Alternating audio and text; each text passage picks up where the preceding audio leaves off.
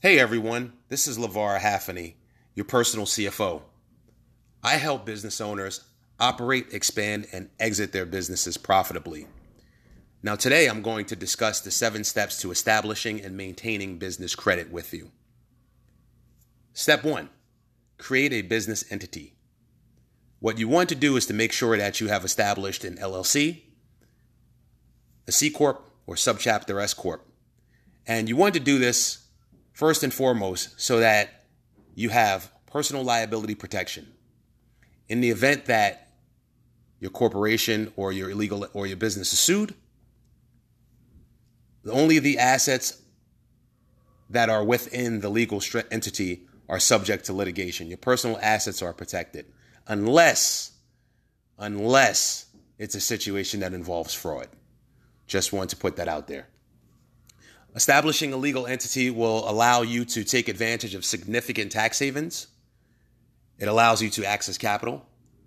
It also allows you to raise capital from investors. And of course, you can establish business credit much easier. Step two, you want to make sure that you're separating your business and your personal finances. You do not want to commingle your funds.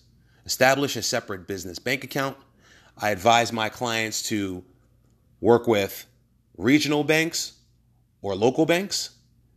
And I advise them to do that because you want to have a personal relationship as a small business owner.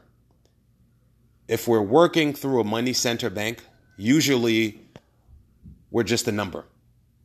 And by having a personal relationship with your business banker, it's easier for your business banker to advocate for you and to tell your story if you're trying to obtain financing from that institution.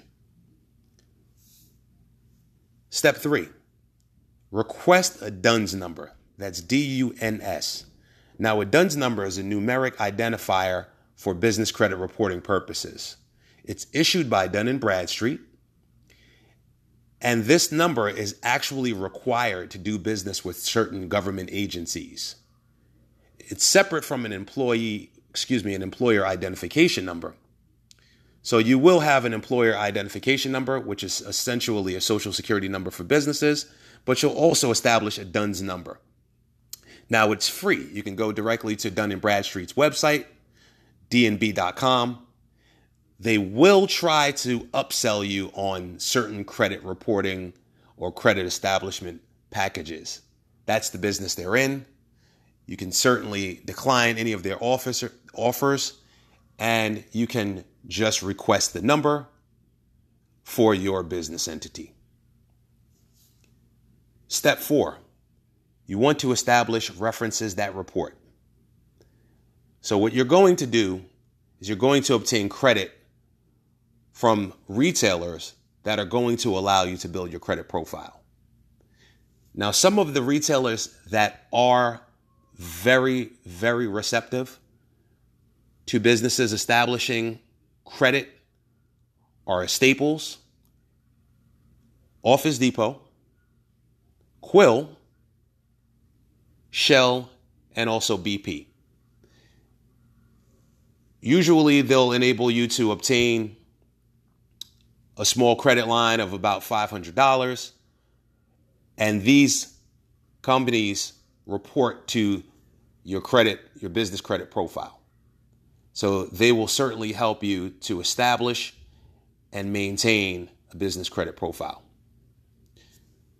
Number five, you want to make sure that you're paying on time.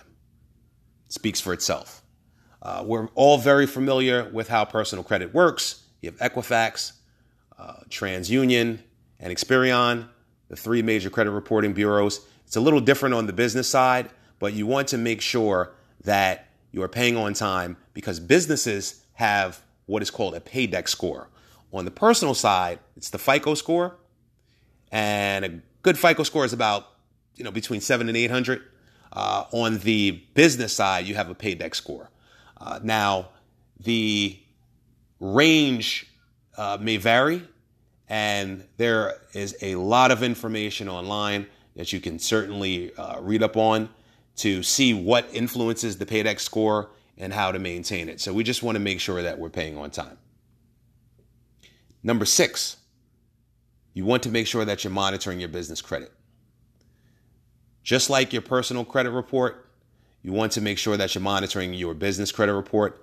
I would suggest checking it on a quarterly basis because in business, things move so fast, things are reported on a consistent basis, and you just want to make sure that you are taking the lead with making sure that your uh, your, your business credit uh, doesn't have any inconsistencies or any um, charges or activity that may be inaccurate.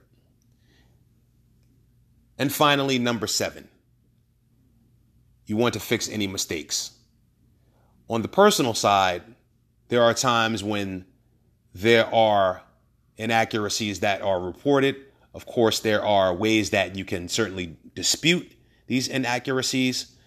On the business side, businesses are more likely to have inaccuracies on their business credit profile.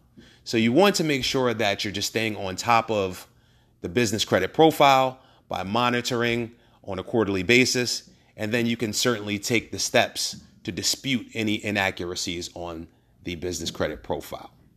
So, just to recap, we want to make sure that we are creating a business entity, we are separating business and personal finances, we are requesting the DUNS number, we are establishing references that report we're paying on time.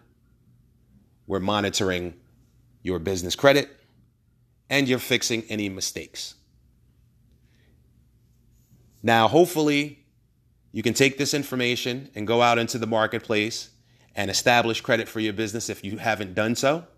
It's very important because over time, it will allow you to access larger and larger pools of capital.